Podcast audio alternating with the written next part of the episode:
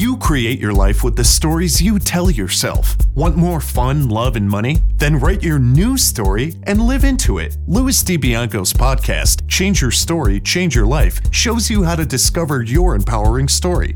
You'll meet many successful people who have created magnificent lives, even when the odds were stacked against them. Plus, you'll learn the secrets of great storytelling that can explode your business. And now, here is your host, Louis DiBianco. You and I are characters in a major developing story that will impact our lives profoundly in the next 10 years. The story is changing the definition of everything we know, especially what we define as work, education, and money.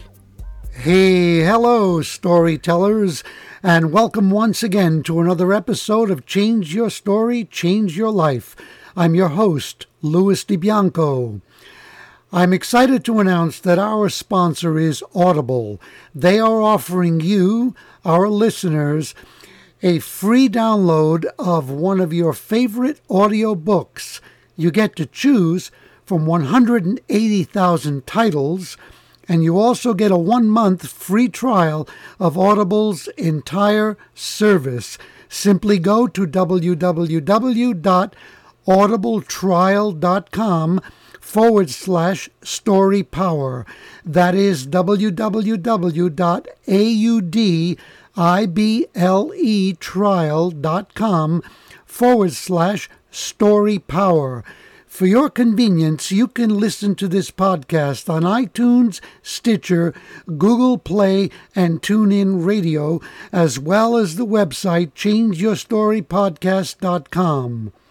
Because the theme of the show is Change Your Story, Change Your Life, I've created a free gift for you, my listeners.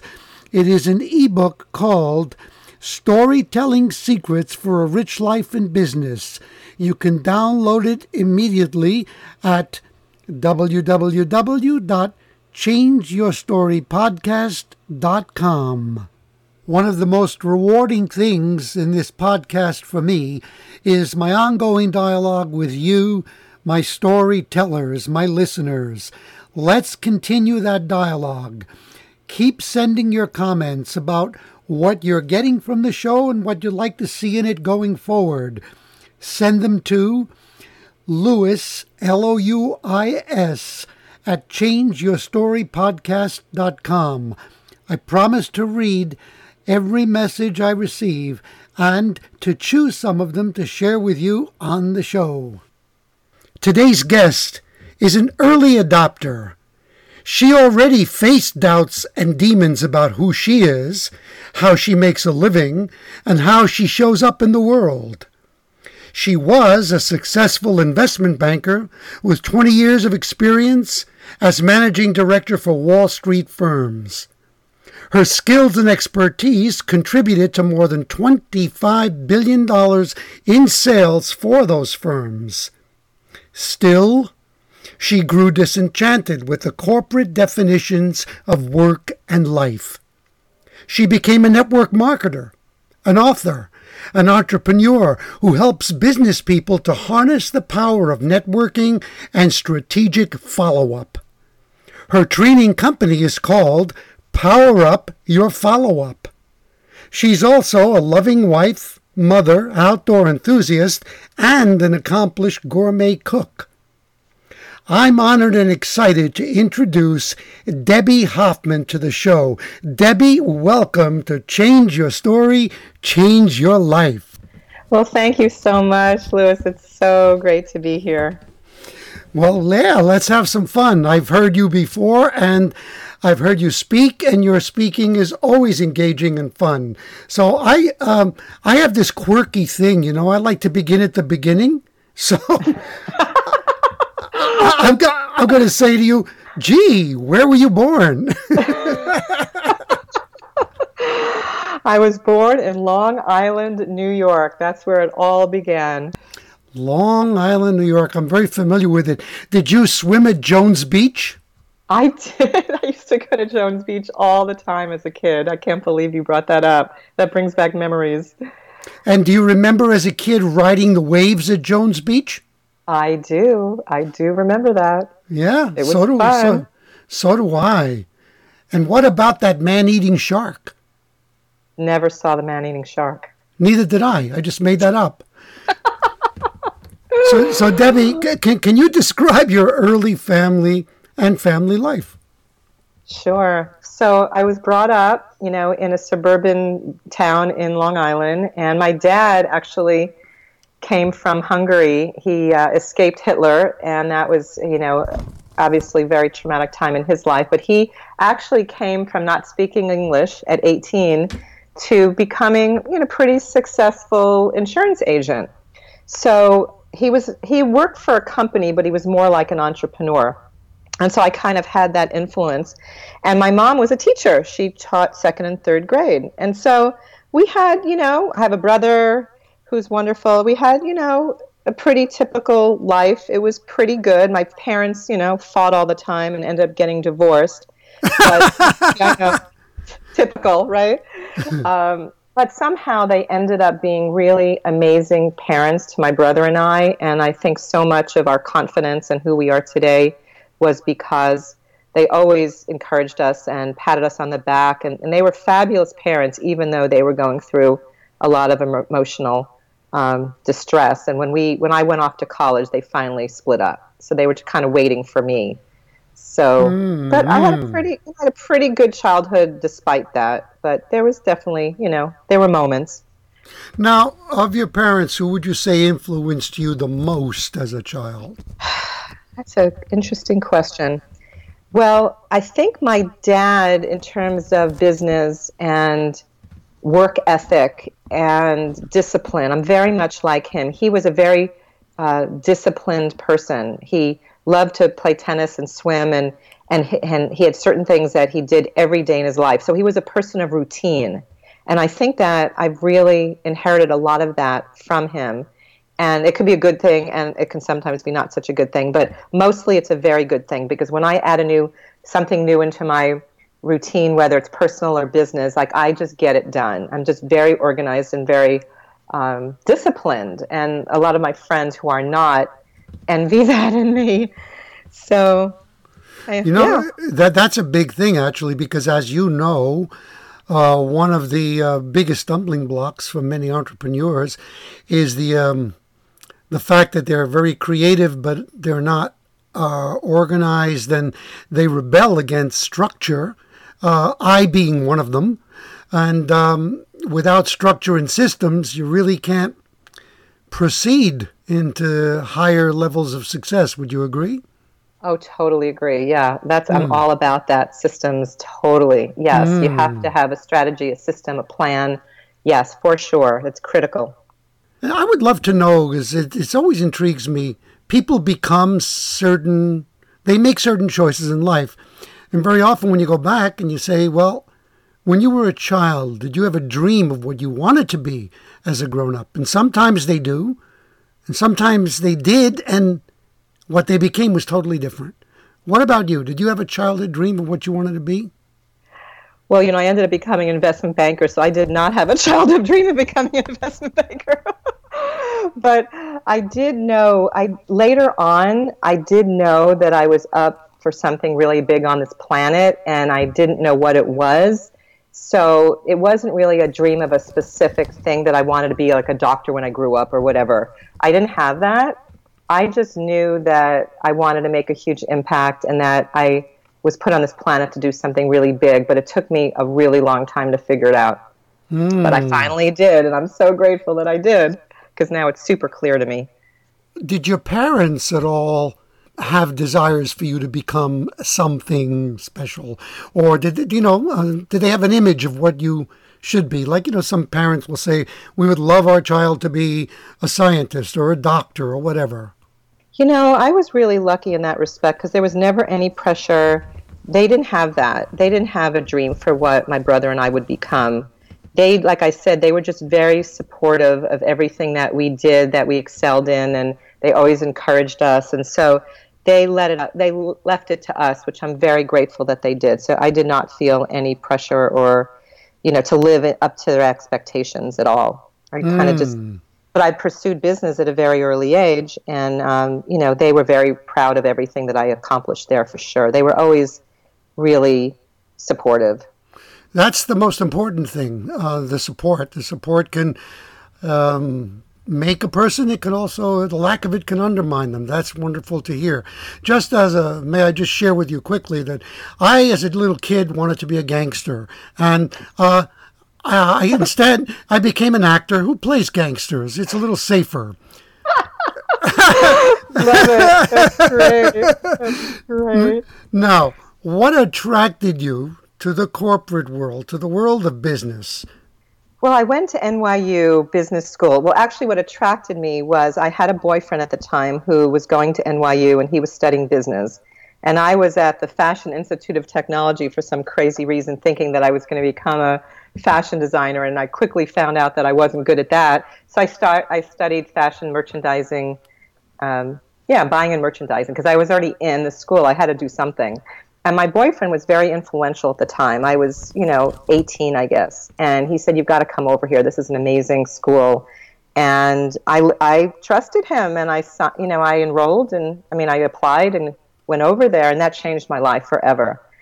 And back then, the thing to do graduating from business school at NYU is to work on Wall, you know, work, work for Wall Street companies. That was the thing. And so I didn't know any better. And so I just reached out and I didn't really go for interviews. I was sort of interviewing them. I was very, not cocky. I wasn't cocky. I was just very confident. I was like, okay, I want to find out more about what this industry is all about. So I'm going to fly out to California from New York and meet all these people and see what I can learn. And I ended up getting two job offers, and that's how the whole thing started. I love that story because what it, what it, no, really, what it demonstrates, seriously, is that when you say I wasn't cocky, I, I wouldn't call it cockiness you, without even realizing it then, you just had the right posture. And that posture probably was disarming to the people that you uh, were interviewing with because they weren't used to it. And so it worked in your favor. Actually, that's so true. And I, will never forget this. The, the, um, my boss who ended up hiring me, I remember sitting there as if it was yesterday saying, I have no idea what this job is or what I'd be doing. I just know I'll do an amazing job at it. that's, what, that's what I said. Wow. He, he told me years later that he hired me because I was so confident. I had no clue what the job was and what the business was all about, but I just knew I would do, you know, I would work hard and do a good job, and, and he hired me. So confidence is so critical to getting anything in life done because you can figure it out as you go. If you're confident, then you know you can, you know, figure it out. Absolutely. And you know, I think he hired you for another reason.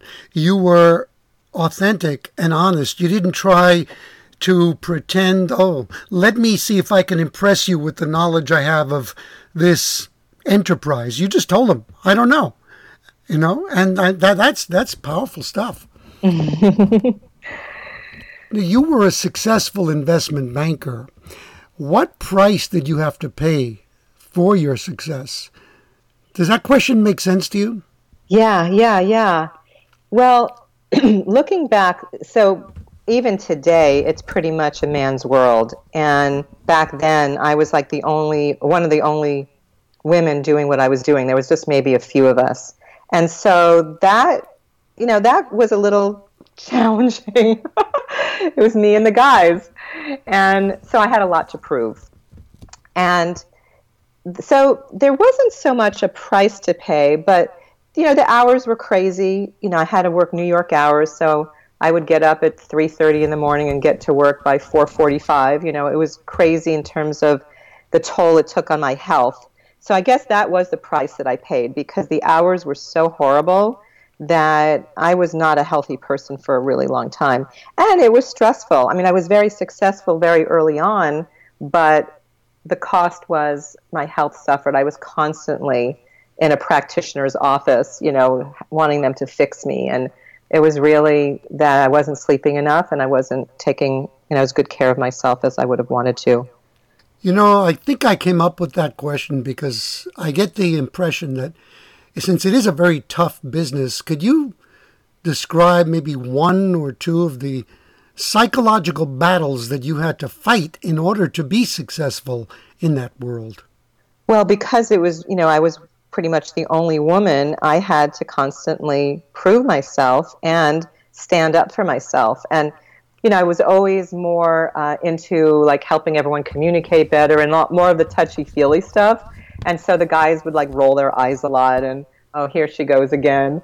But because I was so successful, they had to put up with me because they wanted me to stay, right? So it wasn't that bad, really. I, I had I was with some really great companies and worked with some amazing people. I was very lucky, and I was respected by you know the upper management and my my my colleagues, and so it really wasn't it really wasn't that bad. It was you know I I loved it at the beginning for a long time. I really enjoyed it, and but it was stressful. I mean, we were doing multi-million dollar deals in a nanosecond, so it, it was there was a lot of stress and pressure. Hmm. And that builds character. That's wonderful.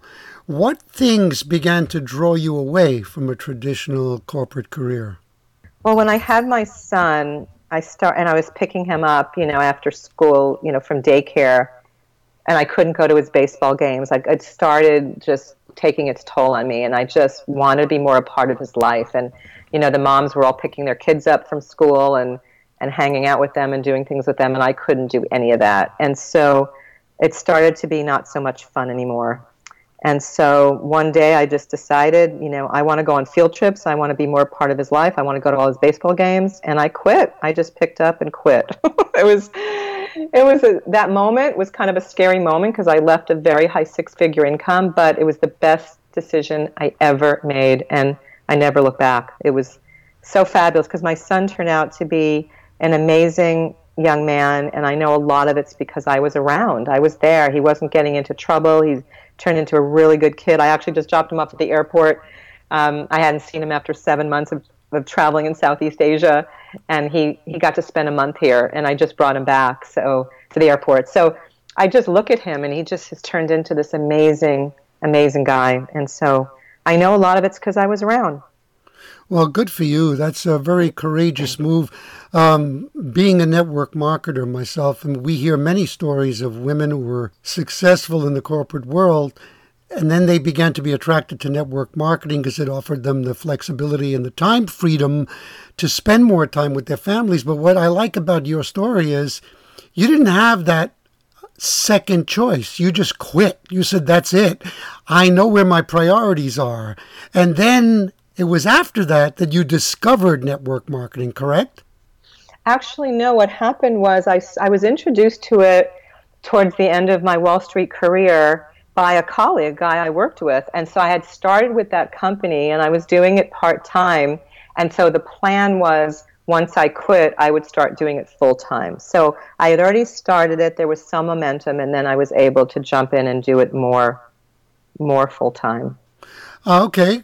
So um, I'm very happy that I was just wrong. no, no, no. I'm also happy that you confirm what I did say that that is the the journey that that many women will follow when they discover that hmm this job pays wonderfully but I it's hurting my family life and you were one of them and then so you went into network marketing. Now, what hurdles did you have to jump over to succeed in network marketing? Because it's simple, but as we know, it's not easy. Yeah, so there was a couple of hurdles. One is not having a paycheck. You know, right away was like, oh my God. Plus, I felt I wasn't very disciplined back then with working from home. So I would get distracted and do stuff around the house. And now I'm like, so, like, this is my office and it's very different. But back then, that was hard. But the hardest thing for me, Louis, was that I was paid really well on Wall Street to be assertive and aggressive and relentless. That, I mean, I was paid super well to do that. And it wasn't, uh, you know, a, it wasn't a touchy feely business at all. And when I started in network marketing and I was with a health and wellness company and I was working with people around their health and well being, coming across that way didn't work, but I didn't know how to be any different. So I guess I could Really, I, I, I guess I have to blame you know those you know the old habits that I had from Wall Street, but I didn't know any different. So it took me a while to realize that I couldn't keep coming from my head and being so corporate. I had to share more of my heart and come more from that feminine. We all have the feminine and masculine in us, and I was so coming from the masculine because that's how I was rewarded. It's like Pavlov's dogs. You do something, you get rewarded. You do something again, you get rewarded. And that's how I was. And I didn't know how to be. I didn't know how to show up in this entrepreneurial network marketing, health and wellness world. So it took me a while to figure it out. But then once I realized it wasn't about me, it was about them, and they people wanted to feel me. My, They wanted to, me to be open and authentic with them and connect with them on a heart to heart basis. And that's what changed everything for me when I started you know showing up that way. So that was a huge, huge um, challenge that I had to overcome. Well, good for you for having overcome it because many people do not. And you just proved one of the um, truisms about network marketing that it's a personal development program with a compensation plan attached. That you had to you had to grow as a person in order to succeed in that industry financially. And you did achieve a pretty substantial success with network marketing, did you? Didn't you? I did. I did. With one of the companies, I built the fastest growing team in the history of the company, and I had thousands of consultants, you know, all over the world who I was working with. So, yes, I because I was I was I guess I was a born leader. So I loved speaking, I loved presenting, and I loved, you know, working with a team. So, yeah, I, I achieved success very quickly with this company. Hmm. Now, you may have touched a little bit on this already, but perhaps we can elaborate more. In your early days in network marketing, what was the self talk, the story that was hindering your early progress? I mean, it was, you, um, you, go ahead. I'm sorry. Go ahead. No, go on. Go on. Well, because you've described the behavior, but was there also something that was telling you, you know, I'm not good at this or whatever? What was a story that you remember that could have stopped you from going on and succeeding? Yeah, that's a really good question. So, when when I was coming on so strong and turning people off and not knowing at that point that that's what was happening, there were times where I said, "Oh, maybe I should just go back to Wall Street. Like I was so successful there, and I'm really struggling here." you know, maybe this isn't right for me. So that was one issue. And then when I thought I had made progress coming more from the heart and, and softening and coming more from that feminine, and then I would get feedback from someone like a potential customer or somebody I was talking to that I was, you know, coming across pushy or salesy, I would get really like, is this ever going to go away? Like, I thought I was making so much progress. Like, I, I was getting very frustrated because I thought I was you know making strides but then i would get this feedback and so it was a process for me it took it took time and there's always going to be someone that's going to think that you're being pushy or salesy even if you're not because they have their issues but i finally figured it out and i have a whole philosophy now that i coach my clients with that so they'll never be perceived as being pushy or salesy so those were a couple of issues that i had to to overcome those are big issues. How long did it take you before you realized that you were really on the other side of it and you were on it became more natural and easy for you? Oh my gosh. I don't know. This is so long ago now. Um, it, it probably took several years because it was a mm-hmm. journey. It wasn't like I woke up all of a sudden like, oh, it's gone now. Now I'm always coming across perfectly, you know, and I'm always serving my, you know, person, you know, clients' needs, and they're never going to think I'm pushy. So it, it took a while. It definitely it was a journey. It was a process, and everything that we need to work on in our lives and change and improve, it, it's always a process. And I think people, especially overachievers like me, I want it all now. Like I want to. I don't want to wait. I get impatient. I want to make the changes now because I knew what they were. You know, I knew what the issues were. I just needed. It took me a while to find the correct coaching and support to help me to to get to where I wanted to go. Wonderful. What was your darkest personal moment, Debbie? A moment of doubt, a moment of fear? Well, what happened was we, uh, you know, I was doing well in network marketing, and my husband was a high end custom home builder. in the San Francisco Bay Area. And when the market crashed, we lost everything. Like, I mean, everything. And things got so bad that we were forced to file bankruptcy. So it was, I mean, oh my God, talk about humiliation and depression. And uh, I can't even come up with the words to describe how horrific it was. And at that moment, it was like, I don't know.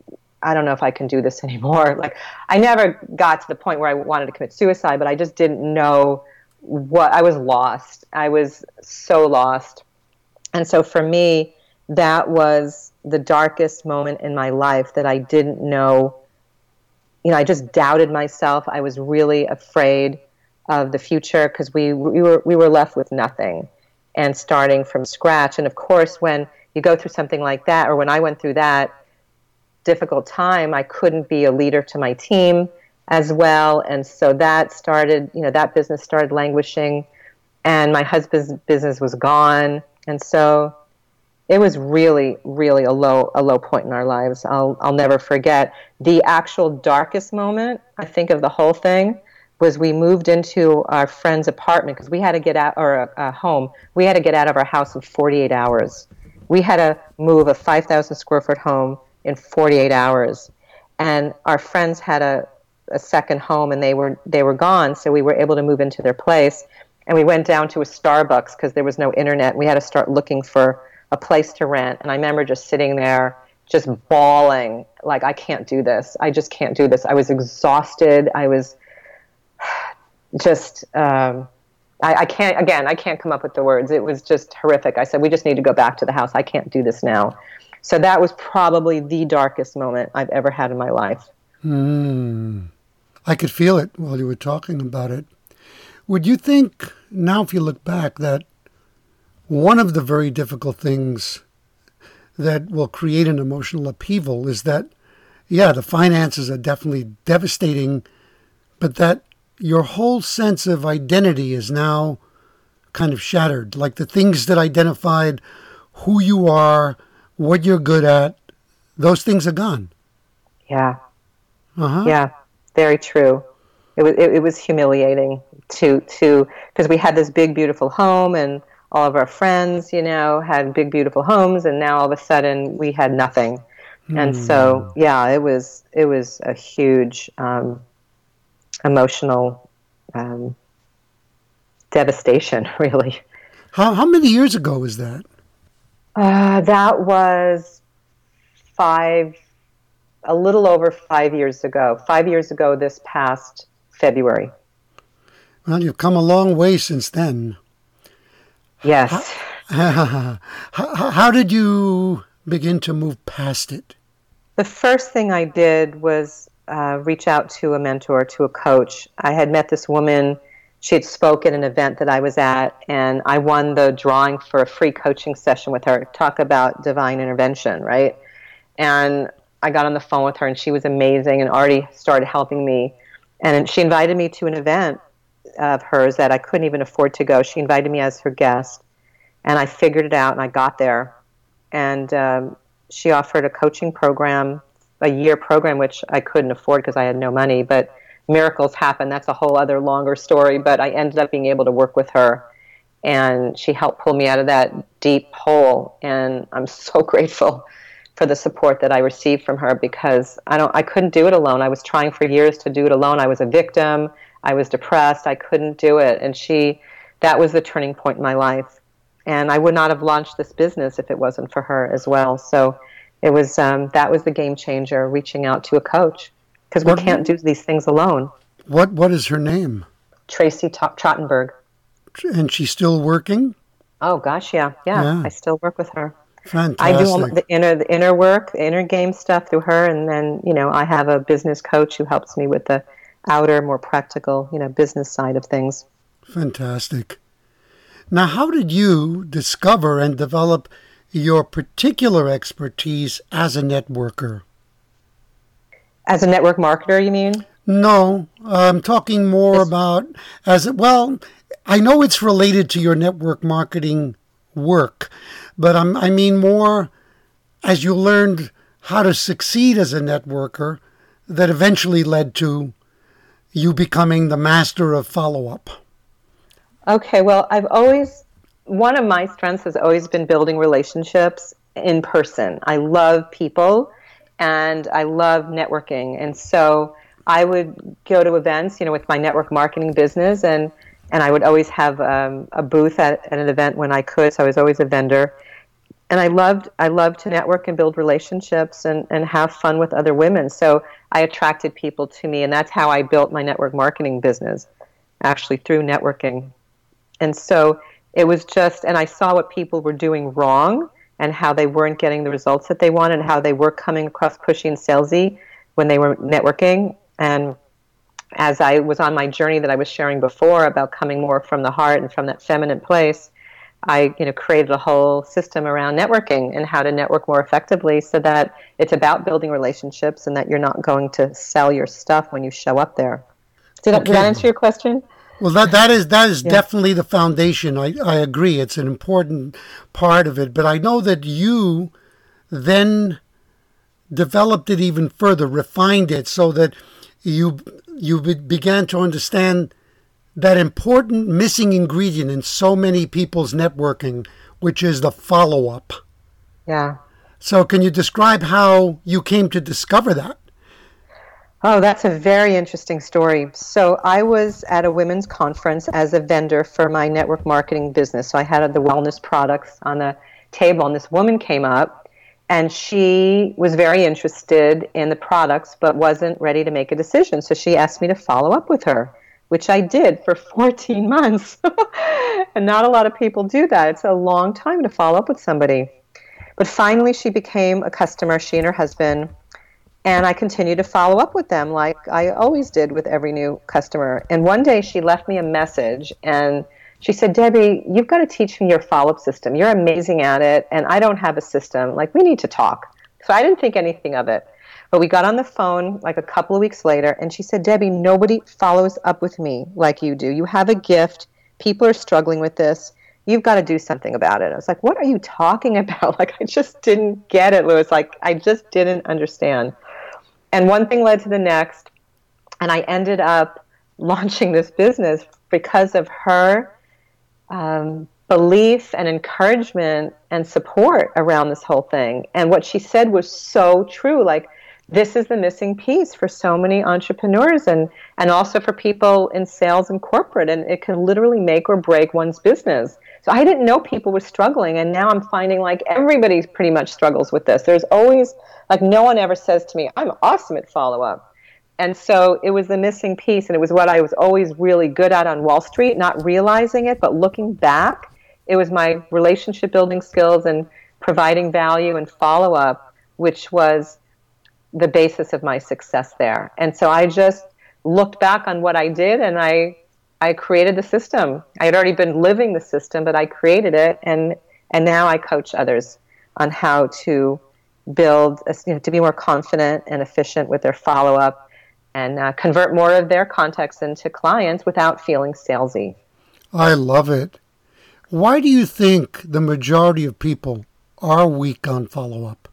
I think it's because most people, especially in network marketing, they're so passionate about their products and their company. They love the family, the, the sense of community, but they've never, they don't have the business skills. They were never, you know, some of them have not worked in the corporate world, and even people in the corporate world, they don't have the business skills. They don't know how to run a business.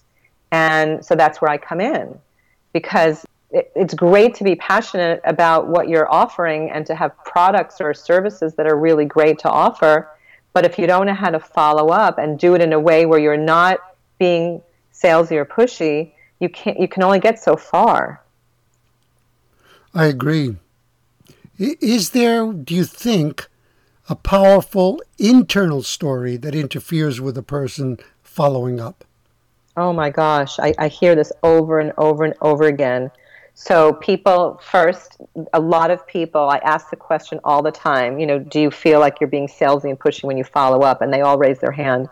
So people have this story that they're being salesy or pushy, and they might be or they might not be, but they think sales in sales they have to be pushy and they don't want to do it. It doesn't feel authentic to who they are.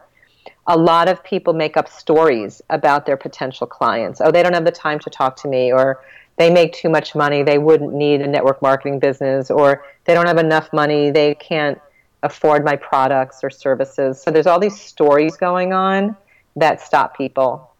And then fear of rejection is a key, key thing that, that stops people. So there's a tremendous amount of internal beliefs, limiting beliefs that stop people dead in their tracks. And so I work with my clients to help them um, identify what that is for them and help them break through it. You really went to the core of something that's that's vital with this with your answer. What are your views on rejection? is it is it real? You know, people think that they're being rejected, but the person isn't rejecting you. They're rejecting what you're offering. And or it could be the way you've offered it to them.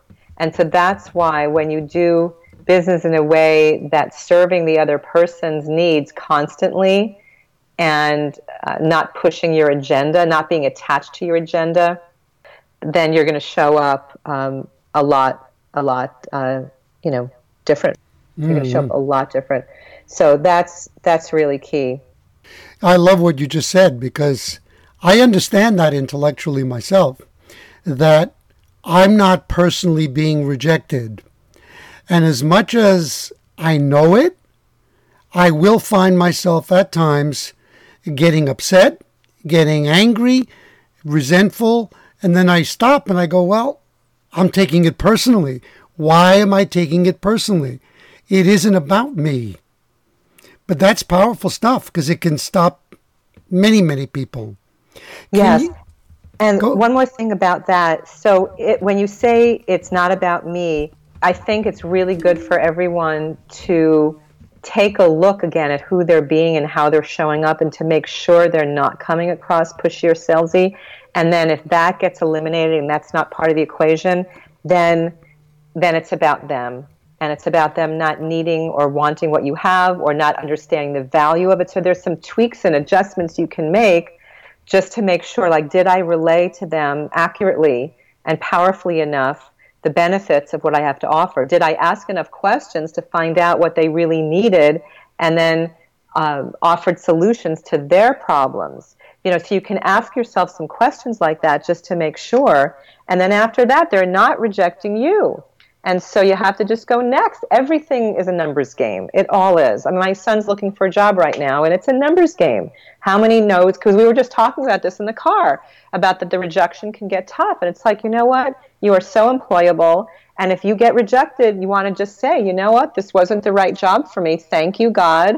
And the bet, you know, I'm open to receiving the best job for me. And so if, if a potential customer or someone says no, you want to be grateful because you know, whatever you believe in, God, universe, higher source, whatever, you know, higher power you believe in, they're sparing you from potentially a lot of grief and a lot of headache um, mm-hmm. by having by having this person say no. So I look at it now that way, and it's. I was sharing this with my son. We just had this conversation that for me, it's like, okay, thank you, and who's next, and you know, thank you for sparing me, and now I'm open to receiving the, the, the best client, the best customer, the best new team member for me. And so I had that happen in my business. Not everybody says yes to wanting to work with me. So it's like, thank you, God. That would have been a headache. And I'm open now to finding my perfect client who I love to work with, who's going to love working with me. Mm-hmm. So that really helps with the rejection. Uh, let's have some fun here for a moment. Imagine that I'm um, a prospect of yours and that I haven't told you no whenever you've called me. I've always had some excuse or some reason why I wasn't ready to do business with you, and now you're calling me for the fifth time. What would it sound like? What would you what would that conversation sound like from your end? Well, I have a process when I uh, first meet someone, if they're interested in working with me, I offer a complimentary session. And it's a very deep, profound conversation where I really get to know a lot about them internally and what's going on in their business. So I, we get to connect on a very deep level. And so I know a lot about them. And I don't, if we've already gone through that process, it's not going to be five times because I'm either going to get a yes or a no because of the questions that I ask. So it's all about getting very curious and asking powerful questions so that you can find out if this person is really like a no just for right now, but there's a time in the future that you can follow up with them. So I'll always ask them. And sometimes they're just a no, and I'd rather know that early on than waste my time. So I have a series of questions and, and conversations that I have with people so that I um, know what they what they're really thinking and feeling inside.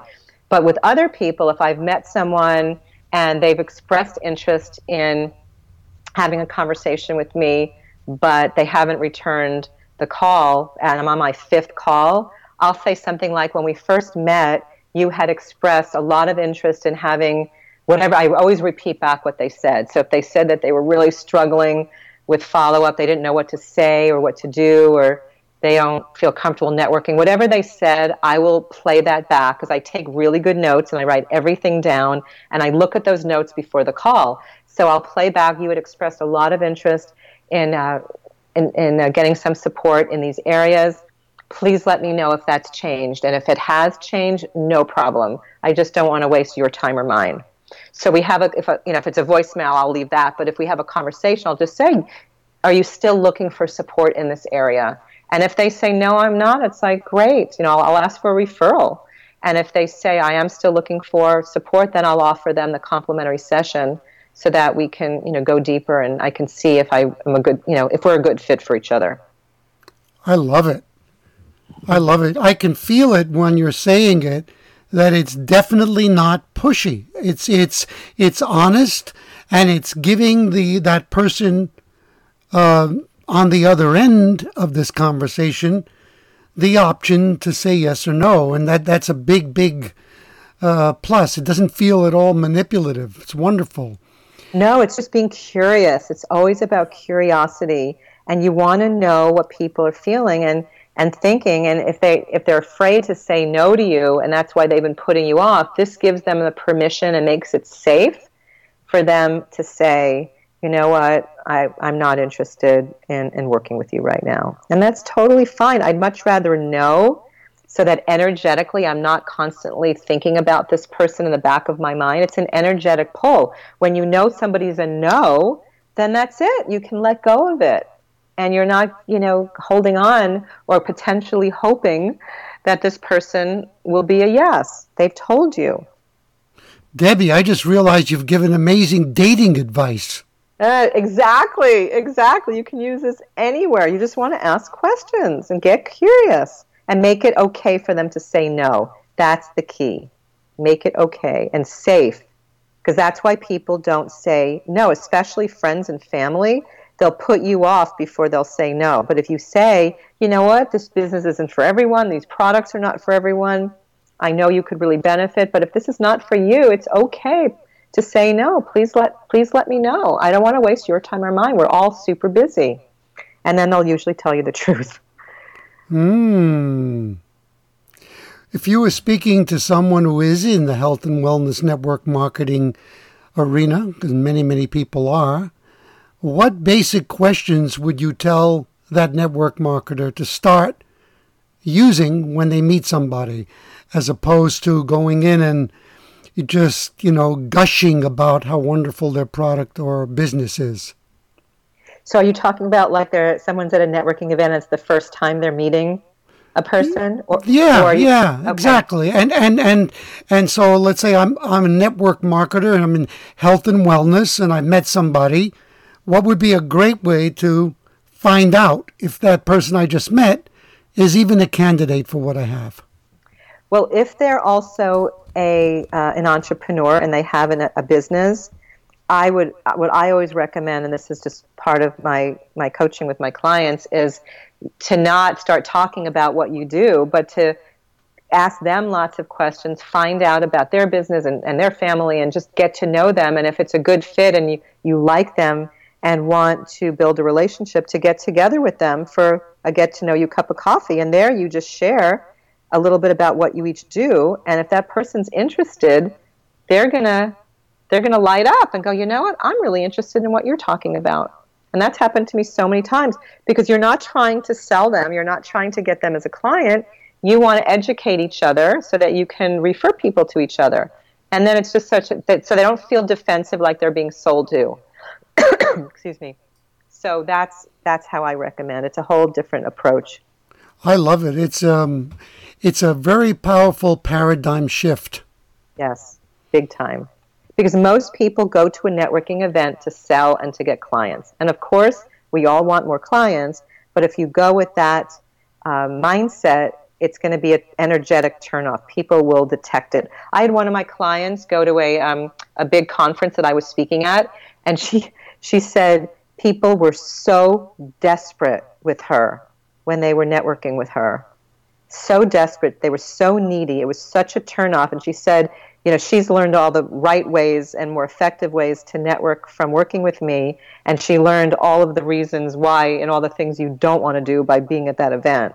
So people energetically will pick up on it if you're if you're coming across pushy. Hmm. This is wonderful. And trying wonderful. to sell. This is wonderful. Um, very profound advice for people. Who is your ideal client, Debbie? Well, my ideal client are people in the network marketing industry for the reasons I mentioned earlier because they're so passionate and they're wonderful people. They have huge, huge hearts to help others, but they don't have the business skills and the sales skills. So I love to help them, you know, reach their dreams and, and goals with their business because I love the network marketing industry. I think it's the most amazing way to to help others and all ships rise with the tide. And it's just such a win-win to you know have that freedom to be home with your family to not have to report to a boss and all those things that we all love about network marketing. And so i love working with people in that industry and, and a high very the majority of the people i work with happen to be in the network marketing industry. And then i also have fabulous clients who are coaches and professional organizers and business consultants, financial advisors. So I have all sorts of clients. I love working, you know, with entrepreneurs. And I love working with, with network marketing teams as well. Getting into companies and working with a whole team because if everyone's on the same page, doing the follow up and and uh, they have they have a step by step process in place, their organizational volumes are going to shoot through the roof, and everybody's going to thrive. I can see that. That's um, you're giving people a workable system that duplicates. Exactly, it's very, very duplicatable, and that's it, the, that's the key in network marketing, as you know, as a leader, Louis. Is it's all about duplication. So you have to have a system that's easy to do, that's duplicatable, that everybody, everybody can can find. It's easy to do. Hmm. Thank you for that. Where do you see yourself in five years, Debbie? Wow. Well, in five years, I really see myself being hired by network marketing companies as their, you know, sales and follow-up trainer. That would be just fabulous to do, and um, and also to have more of a national and worldwide presence. I'm I'm like the best kept secret. A lot of people know me in my community here in the Bay Area, but I want to be known as the queen of follow-up. Like, you know, that's that's what I want to be known as around the world. I want to be speaking on you know big stages um, and impacting a lot more people. I'm playing a very small game right now, and I want to impact you know thousands and thousands and thousands of people. What would have to be the first giant step for you to move in that direction? I think well, there's two things. There's the uh, well, just being introduced and, and I'm meeting leaders all the time. I'm being referred to leaders at network marketing companies all the time who have big teams. I mean, that's how you and I met, which is great. And, uh, and then just finding uh, bigger conferences to, to speak on. Because up until now, I have not had to seek out one speaking opportunity. People hear about me and they call me. And so now I need to reach out and get outside my backyard and find the bigger uh, conferences and workshops and events where where, entre- where entrepreneurs are and, and network marketing conferences as well. That would be awesome to uh, be able to speak at. I know there's there's organizations that they they are catering towards the leaders in network marketing, and they they bring all these leaders together. So those are some of the places that that I want to start speaking at. Have you been introduced to, or is there a way for you to be introduced to the people who run Networking Times magazine? Mm, yeah, that's a great. Yeah, that's a great idea. I know Uh, about that. They're they're lovely. That's a lovely couple. Uh, a note about them. I've been subscribing to that magazine now for about ten years, and if I ever call their head office, Chris, who actually runs the magazine, answers the phone. I mean, it, yeah, it blows my mind. I go, really? Yeah. Uh, or his uh, wife, I believe she they're married, Josephine, Josephine Gross, um, will answer the phone, and they're very, very approachable people. But I believe that that you have a great expertise, and your an article about what you do and what you offer would be very powerful in that magazine, and um, it'd be very valuable. They may just be open to that and that could make a huge difference because that magazine is read around the world. That's awesome. Thank you. It's a great idea. I will look into it. I will look into it. Now I'm going to be the, the typical network marketer here. Uh, Debbie, if you didn't have to ever work again, what would you do? I would travel. I love, love to travel, and I would want to live. Um, I'd want to live in uh, Nantucket half the year, which is a beautiful island that we love to go to back in Massachusetts. And I would love to live in Italy uh, part of the year and then in the Bay Area. So I just would have more freedom to just, you know, travel and, and, uh, and actually with the work I do, I can be anywhere. And I'm actually going to be planning on spending a couple months in Italy in the next year or two and continuing to do my coaching from there. So I have that flexibility, which is wonderful. You know what I really love about your answer? It's so specific. That's great. Mm-hmm. That's great. What are your favorite books? What books would you love to recommend to people? Actually, can I just back up for one sec? Because you just said something that I think is super important. Would that be okay? Sure. So the specificity that you just recommend, that you just pointed out, I recommend that everyone get very specific in their, their vision for their future and their dreams. And I have been very, very specific about things I wanted to create. And uh, there was this, what happened was when my son got into Brown University seven years ago, my dream was to take him to Italy when he graduated. And when he graduated, we were in the midst of this, you know, financial disaster and we couldn't go. We couldn't even give him a present. And I, e- even in the darkest moments, I would visualize this trip to the minutest detail, like us going through security and doing a happy dance and having a group hug, because we always used to do group hugs when he was little, and sitting on the airplane. We all sat in our specific seats. Like everything was visualized. I, I mean it. And getting off the plane in Rome. And we, because of that, I did that all day long whenever I had a free moment. Even when I had no idea how it was ever going to happen, I still visualized it. And last year, we went on that trip. And I did everything that I visualized. We went through security, I did my happy dance, we did the group hug, like everything. And so we have to be very specific with what we want to create, or else we're not going to create it. Or it might take a lot longer to create. But I am very specific. Like our next thing is we're going on a safari um, for two weeks next year. Like that's the next thing that I'm going to create. And I'm very clear about it. I'm very specific. Thanks for that. You just described in detail the law of attraction. Yeah, exactly. hmm Yeah. That was great. What are your favorite books? Well, uh, The Science of Growing Rich by Wallace Wattles is a really, really cool book. I really like that book a lot. There's a lot of spiritual stuff in there. So that's one of my favorite books. And then um, Napoleon Hill, Think and Grow Rich.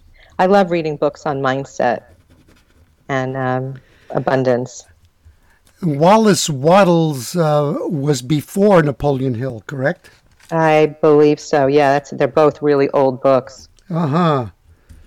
Well, they're excellent, excellent choices. You have a book, don't you?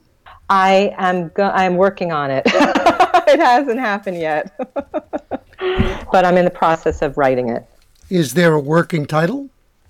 Not yet. Okay. Okay. Not yet. I think I'm going to have to follow up with you on that. yes, yes, you will. Do you have any favorite quotes? Well, Thomas Edison had an amazing quote that I love, and it's Many of life's failures are experienced by people who did not realize how close they were to success when they gave up. Whoa, say that again. Many of life's failures are experienced by people who did not realize how close they were to success when they gave up. So hmm. Thomas Edison had what 300 or so failures. I don't even know what the number was, but it's crazy. And uh, yeah, we're sometimes so close and we give up. That has now become one of my favorite quotes. Thank you very much. You're welcome. How can people contact you? Well, they can contact me at uh, Debbie at powerupyourfollowup.com. Debbie at powerupyourfollowup.com. That is the best way to contact me. Also, my website, powerupyourfollowup.com. There's a uh, contact me uh, tab there as well. Beautiful. Any final thoughts that you would like to leave our storytellers with? Well, I have a free gift. Is it okay for me to offer this to your audience? Absolutely. But you know, before you do that, I do have another question for you. Okay. If you were to cook your favorite gourmet uh, specialty, what would it be? Roast duck with orange sauce and Bing cherries. There you go. The woman is specific. with wild rice. she she didn't hesitate. What kind of salad would we have with that? Baby greens with my homemade dressing, no vinegar. Okay, now that I'm hungry, what about dessert? Oh gosh. Well, I'm trying not to eat sugar these days, but if I was, I would make a fruit tart. What kind of fruit?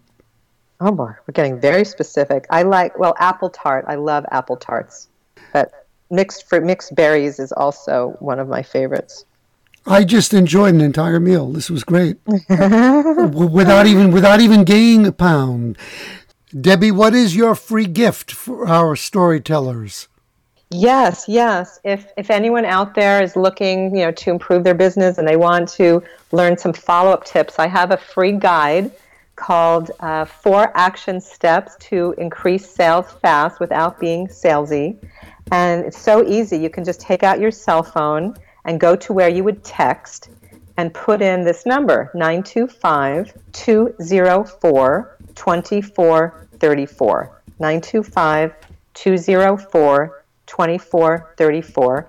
And it will, and you put in guide, G U I D E, and it will ask for your name and your email, and it will show up in your inbox momentarily. And then every Friday, on Follow Up Friday, as I call it, you'll get a very short video tip about follow up, something that you can implement that week to keep top follow up top of mind. So it's just my gift to your listeners today.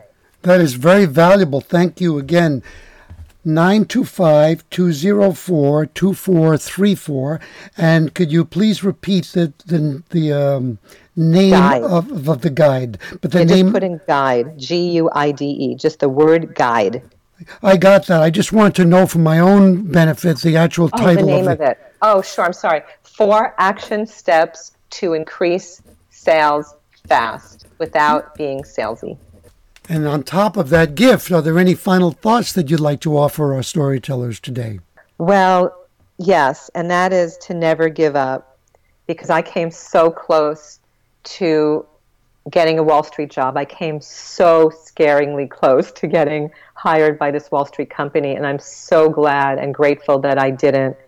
And my mission, my purpose for my why for doing the work I do now is to make sure that everyone holds on to their dreams and never gives up. And so, if I can be part of that journey, I would love to support all of you and uh, just keep going. If you're passionate about something, you found what you love, just don't, you know, just persist and and know you can do it and don't give up and follow follow your dreams.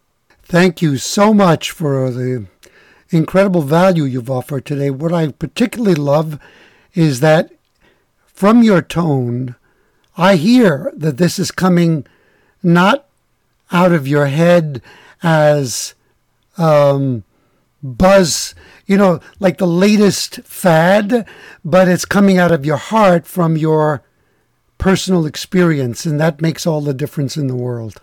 Mm, thank you. I appreciate that. Thank you so much. It's been my great pleasure.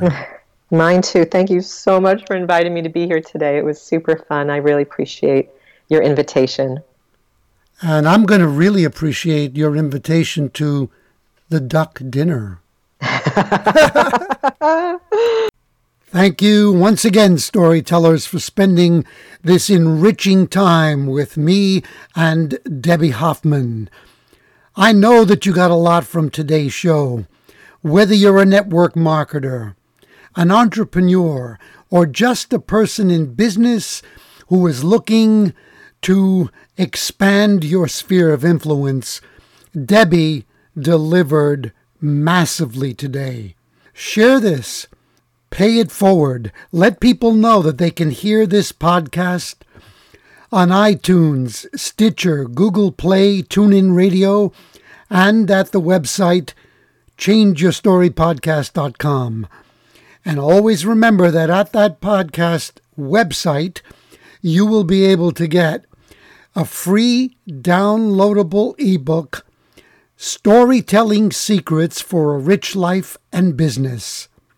Regarding Audible, our very generous sponsor, Debbie gave us an amazing couple of books. Absolutely Think and Grow Rich should be in every person's library, whether you're interested in business or not. And it shouldn't be a book that you read just once, but a book that you delve into study, and then apply. Apply what you learn because it is a total life changer. The great news is that you can get a free copy of it in an audio format at Audible. Just go to www.audibletrial.com forward slash story power and download your free copy of that book or choose from 180,000 titles. Absolutely free, no obligation, plus a one month free trial to all of Audible's incredible service. Definitely continue to send in your comments about what you're getting from this show and what you'd like to see in shows going forward. Communicate with me at Louis, L O U I S, at changeyourstorypodcast.com. Today, one of the things that stood out for me in Debbie's message to everyone was the fact that she consistently jumped into things even though she didn't know what the next step was going to be. She took on challenging jobs and started new enterprises with just a sense of belief and confidence. Think about your own life. Think about the things that you'd love to do, and then ask Am I holding myself back because I don't think that I have everything in place? And remember that you will never have everything in place. Take your lead from Debbie Hoffman. Step forward into the darkness. Take that first step. And to help you do that, Ask yourself, how can I change my story and change my life? Tune in to the next episode of Louis DiBianco's podcast. Become unstoppable as you learn to change your story, change your life.